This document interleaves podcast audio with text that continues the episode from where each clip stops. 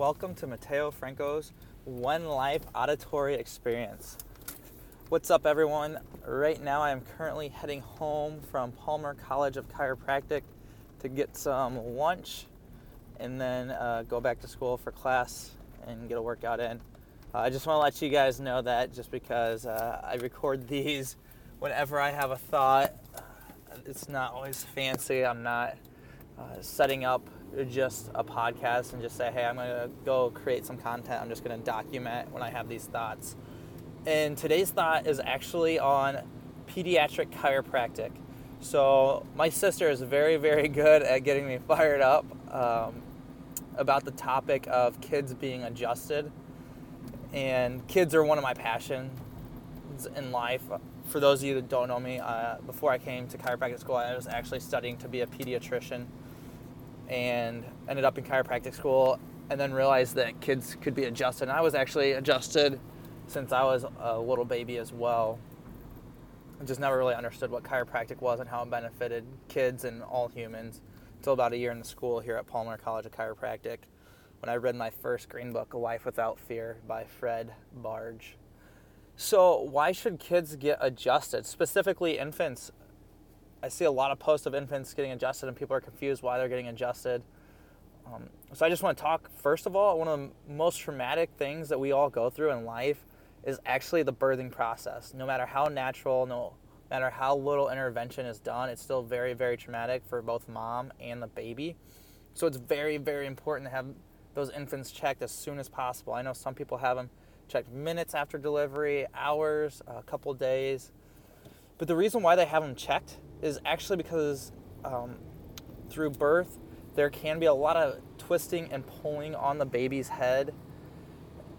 And that can cause a lot, a lot of problems to their undeveloped spine as far as it not being fully osseous yet, meaning not bone. It's still it's still developing.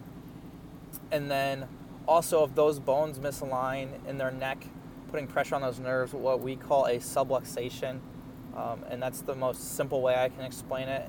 go in a lot more depth, and there's a lot more in depth um, definitions of a subluxation. R.W. Stephenson's book is a great reference for more in depth definition of a vertebral subluxation.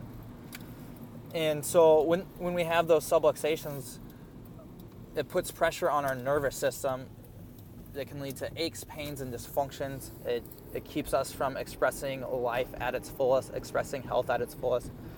So, in kids, if those bones misalign from a very, very early age, it can be putting pressure not only on their brainstem, but also their spinal nerves or their spinal cord. And if those aren't corrected, they can grow and develop with those putting pressure on there. So they're not growing and developing at their best. So that's why I'm so, so passionate about getting kids in to have them checked and when you actually adjust an infant, it's actually sustained pressure, and more than not, you'll use your pinky. Uh, chiropractors will use their pinky, and it's just enough pressure to actually check the ripeness of a tomato or an avocado. So, or just enough pressure to dimple the skin of a tomato and check the ripeness of an avocado. So it's very, very gentle and very specific. So some parents, uh, there's videos out on Facebook or YouTube, and they'll actually say, "Well, it looks like the kid's in pain at first. and I say, "Probably." If that kid's got their, usually it's an atlas adjustment. There, uh, sometimes there's other misalignments. That's why a, a chiropractor has to do a full analysis of the spine to see exactly where the vertebral subluxations are. Um, but when it's atlas specifically, if there's pressure, if if that bone is misaligned, putting pressure on the spinal, not only the spinal nerves, but also the brainstem, it's probably not going to be very comfortable for the baby when, when the chiropractor is actually uh, putting his hands on it.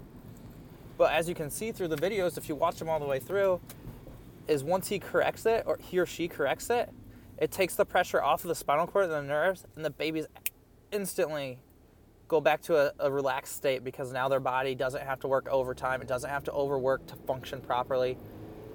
Their, their spine's now in proper alignment and their brain's fully able to communicate to the rest of the body the way it was designed.